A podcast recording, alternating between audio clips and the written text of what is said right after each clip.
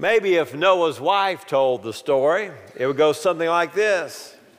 Every time I hear the rain begin to fall in the night or smell the odor of the damp earth that precedes a summer shower, memories come flooding back. I thought Noah had gone mad. I had married and borne sons to a crazy man. I said, when he began to build that big boat, what now? You gonna take up fishing, maybe? You're 600 years old, Noah. The man's name literally means rest, but I can tell you, he hasn't given my nerves any rest in all the time I've known him. So I asked, Not fishing? Then why the big boat? He said, He said, God told him to build it. What now? The creator of the universe needs a yacht to sail around on? It's not for God, Noah told me, it's for us. Now, what do we need a boat for? A beach house, yes, but there's not a beach within miles of here. But a boat, there's no water, Noah. The Noah sat by the fire in his rocking chair one night and told me the whole story. God had come and God had said the whole creation would be destroyed by the flood because it hadn't turned out the way that God had intended. It was part of God's righteousness, this flood. When people kept doing whatever they wanted, when people kept taking whatever they wanted, whether it belonged to them or not, and settling every dispute with a rock to the head or a knife to the ribs, God just got fed up. The whole creative uh, process was a washout, and God was going to clean everybody up with a bath like you'd never seen before. Didn't you try to change God's mind? I asked, since the cure seemed at least as bad as the disease. No, Noah told me. It was just that God's voice sounded so sad, so very disappointed. Besides, if God doesn't know when to call it quits, then who does? I must admit, God, looking at creation, had a point. Why ain't you, Noah? Why us? Noah said he didn't know since we weren't any different than anyone else. But, but Noah was wrong there, you see. Noah was, he was being humble. You see, Noah, Noah would never take anything that didn't belong to him, and he wouldn't hurt a flea. He was a good man. A bit quirky sometimes, but a good man indeed. The kind of man that could even feel sorry for God. So after the rain, it wasn't long until the beautiful hills and valleys became nothing but gray sky and dark water. And my grandchildren would ask, How long was the voyage, Grandma? How long? And I'd tell them, Forever, it seemed. To this very day, when the clouds roll in dark and thick and the smell of rain is thick in the air, those old feelings came rushing back. And then I remember God said, Never again never again. And I look at a rainbow. What do we learn from this ancient story of Noah and his family? First of all, sin is serious and knows no boundaries. Sin is serious and knows no boundaries. By the time we come to our passage in Genesis chapter 6, We've already experienced that first sin of Adam and Eve. We've already had that first murder of Cain killing Abel in a moment of anger and a moment of jealousy. We've had Lamech declaring as he swung his sword that he would bring revenge like revenge had never been seen before. At the beginning of chapter 6, we have that strange story as the Son of God, the sons of God, divine like beings, angelic beings, are intermarrying with earthly women, breaking the boundaries of creation between the angels and humanity, with every desire of wickedness. The stain of evil, therefore, had become so perversive on earth that now it was contaminating the entire cosmos, not just the created earth. What began as a simple act of eating fruit has evolved into a universal disaster, and God must act to stop the disaster. Well, look at verse 5 of chapter 6. Then the Lord saw the wickedness of man was great on earth, and that every intent of the thoughts of his heart was only evil continually. Now that's depravity. Every intent is bad, only evil all day long. Verse 11, same chapter. Now the earth was corrupt in the sight of God, and the earth was filled with violence. I want you to look at that word violence. The earth was filled with violence. Look at verse 13, uses the word again. And the earth is filled with violence. Violence is a word used for injustice and corruption. Is there any end to humanity's thirst for evil and power and violence?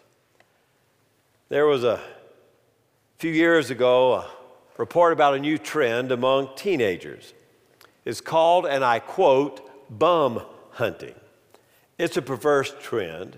Across the country, packs of teenage boys are stalking homeless people and attacking them, shooting them with paintball guns for sport, beating them with baseball bats, even dousing them with gasoline and setting them on fire.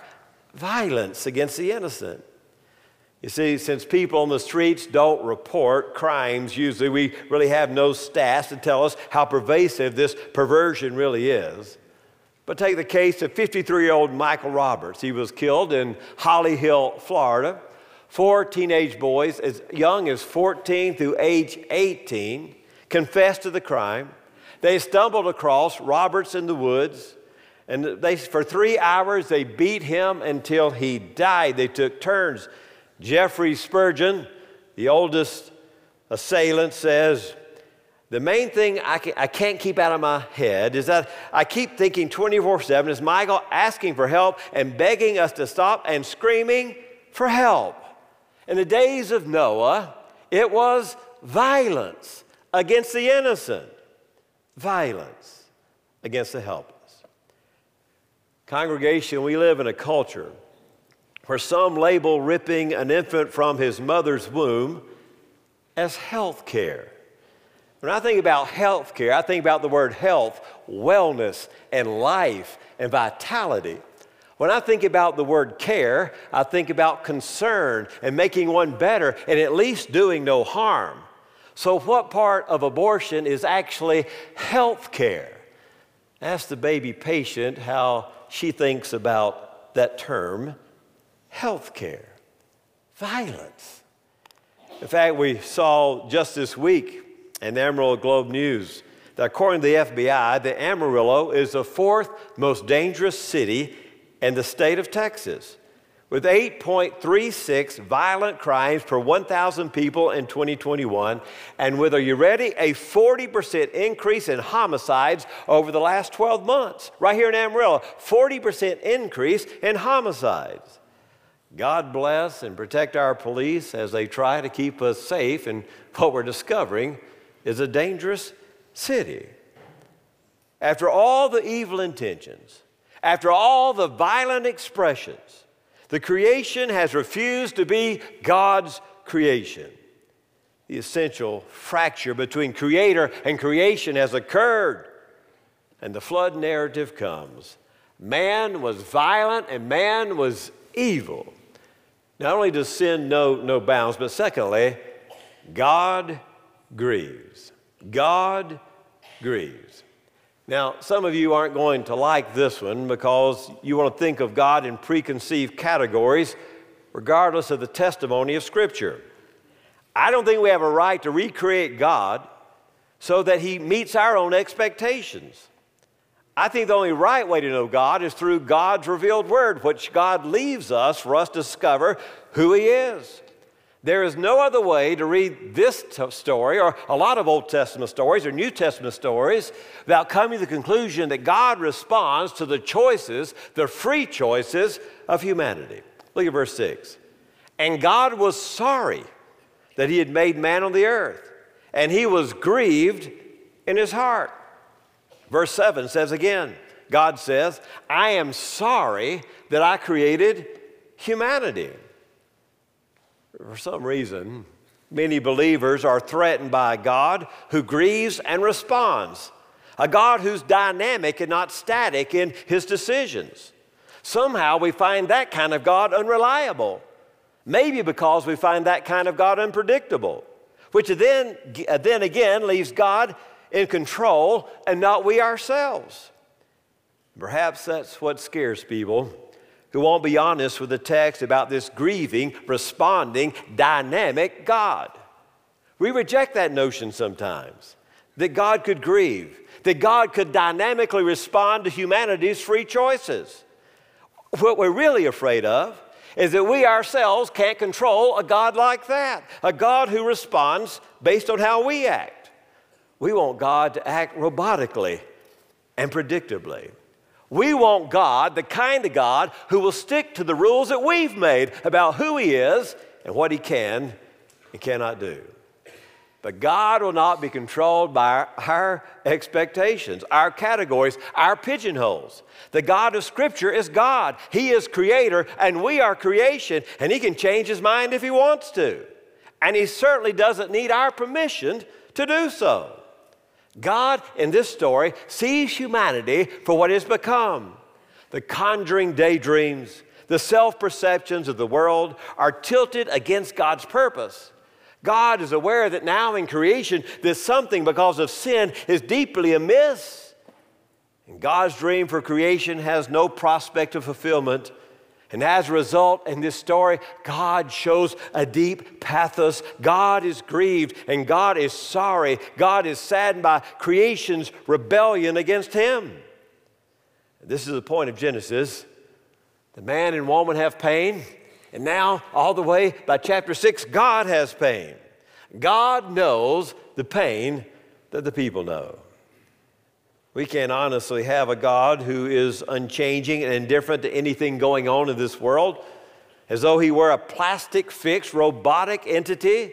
No, the God of Israel isn't like that at all. The God of Israel responds. He hears the cries of his people and he reacts to their cries. He hurts and he celebrates and he's dynamic. He acts the God of Scripture with remarkable freedom.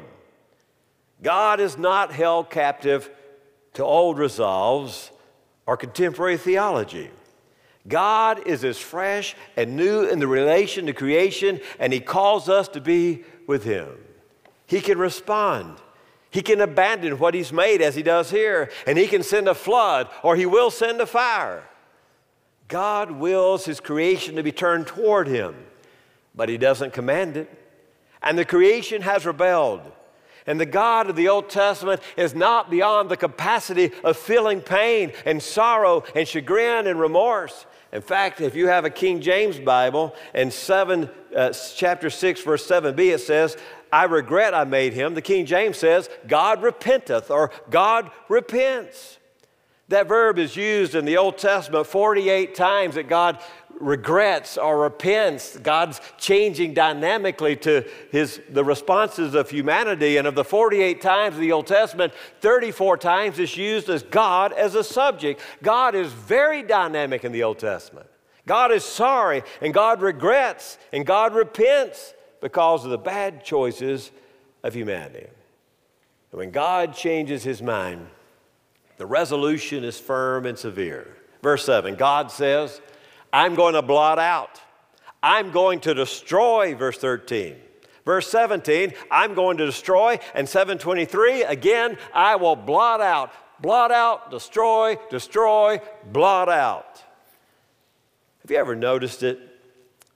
That God is the one who shuts the door on the ark, protecting Noah and his family from the punishment of the flood.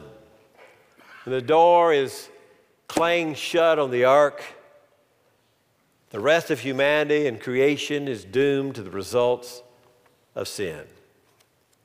Like humanity of old, today we assume we have all the time in the world to live in our present sin. And then, out of nowhere, in this story, the flood comes and it's too late. The door of opportunity, God, God Himself shuts the door on the ark and we're left separated from God in our sin. Look at chapter 7, verse 16. Chapter 7, verse 16. And those who entered, male and female of all flesh, entered as God has commanded him, and the Lord closed it behind him. Then the flood came upon the earth. The God Himself, the Lord, closed the door on the ark, and there was punishment on the outside, and as we'll see, grace on the inside. Turn over to Matthew chapter 24 for just a moment. Matthew chapter 24 and verse 37. When Jesus is speaking at Matthew 24, and he's trying to tell us what his coming judgment on the world will be like, of all the paradigms that the Christ could pick, he picks, he chooses, he picks the paradigm of the flood. Look at Matthew 24 37. For the coming of the Son of Man will be just like the days of Noah. For as in those days, which were before the flood, they were eating and drinking, they were marrying and giving in marriage until that day Noah entered the ark. And they did not understand until the flood came and took them away. So shall the coming of the Son of Man be. When the flood came, Jesus is saying, man, humanity was living in sin, each doing what was right in his own eyes or her own eyes. And then God shut the door. It was over. Too late to repent. It will be like that day when Jesus returns, Jesus says. It'll be like the days of Noah. We are living our lives, our own selfish lives. We're marrying and giving in marriage. We're going out about business. We're ignoring, we're ignoring God and doing things our way, like that, like the day of Noah, will be the day of judgment when Jesus comes. When Jesus comes and shuts the door the final time. Well, there's a third thing I want you to see. Back to Genesis, Noah found favor with God. Despite the seriousness of sin, God is always a God of grace. In the first story, Adam and Eve, we had the direct sin of disobedience, eating forbidden fruit from the tree. But God gives them clothes of animal skin as an act of His grace.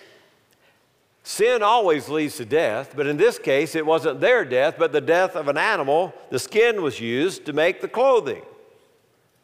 And even in the story of Cain and Abel, even though God sent Cain away to the land of Nod, God gives a mark of mercy even on the first murderer. Even in the punishment, there's always a thread of grace. And in this third story, we have not only sin and judgment, but once again, in the ark and Noah and family and the animals, we have a measure of God's grace. However small it may seem, given the catastrophic nature of the flood, it's real, it's grace. God is at work saving humanity that He's created to start all over again. Where do we find that grace? Look at verse 8. But Noah found favor in God's eyes. There's the grace. All of creation, save what's on the ark, is going to be destroyed. God looks and God regrets his creation. God is sorrow. He is grieved, sorrowful and grieved. And yet, but Noah. But Noah was the one who was righteous. But Noah found favor in the eyes of God. Even though every thought, is wicked, and every way is wayward. But Noah found favor in the eyes and the sight of God. Even in the days when there was a crazy creation, with the angels intermarrying with humanity, and the cosmos and the boundaries are all broken, and there's so much violence. But Noah, Noah walked with God. Look at verse 18. God says, I will establish my covenant with you, Noah and you shall enter the ark, you and your sons and your wife and your sons' wives with you. Look at verse 22. Thus Noah did according to all that God commanded him. 7 1. God speaks to Noah, For you alone I have seen to be righteous before me in this time. In a time of faithlessness, Noah was the one who was faithful. 7 5. Noah did all according to the way God commanded him. 7 9, Noah does all that God commands him. 8 1, but God remembered Noah, and all the beasts and all the cattle were with him in the ark. When we come to this dismal story that is full of pain, we come to Noah, and Noah is possibility. Yes, there's pain, but there's also grace and possibility. But Noah found favor. Had you ever noticed this a story? I had not. Noah doesn't say a word. That's not usually the act of a patriarch. You know, if it'd been Moses, he would have told God the reasons he wasn't the one to build the ark, right? If it'd been Abraham, he would have tried to strike a bargain with God and change the rules and how many people have to be righteous, you see. But Noah doesn't bargain with God. Noah doesn't even speak. All Noah does is everything that God commanded him. We're told that three times 622, 7 5, 7 9. God commands, Noah does, and that's it. But God remembered Noah and all the beasts.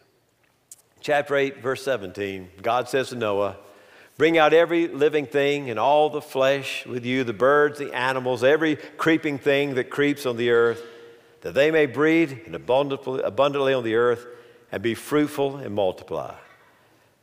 Chapter 9 is said three more times be fruitful and multiply. You, you see what's happening here?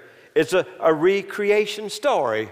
You remember the beginning, of creation that Adam and Eve were told to do what? Be fruitful and multiply. And now we have a righteous man, Noah and his family. They're on the boat, and God, it's a recreation story. Sin had broken it all, so God starts over again. And God says to Noah, like God said to Adam, be fruitful and multiply. Three times repeats the Adam story be fruitful and multiply. It's a story of grace and recreation. Fourth and finally, in the midst of judgment and grace, we are to respond in worship. God planned on, the, on being worshiped. God told him to bring extra animals for the sacrifice. You see, what's the right response when God has spared us by his grace? The right and only response is worship. That's why we're here today because God is a judging God and God is a God of grace and God has sent Christ to bear his wrath on our behalf. And the right response in our lives when God spares with his grace is a rhythm of worship. God gave grace to Noah and Noah worships. And God, through Christ, has given grace to us and we worship. God planned to be worshiped like no one ever before. Noah saw both the wrath of God and the redemption of God. No one before had seen all creation destroyed and some creation saved. Like no one else before, he saw how bad God's wrath could be and how good God's grace was. And as a response, Noah worships. How about you today? Are you waiting too long in your life of sin? Christ will come back like it was in the days of Noah. They were surprised by the flood. They were going on with their daily lives, and all of a sudden, God shuts the door of the ark. There's no more chance at God's grace or God's redemption.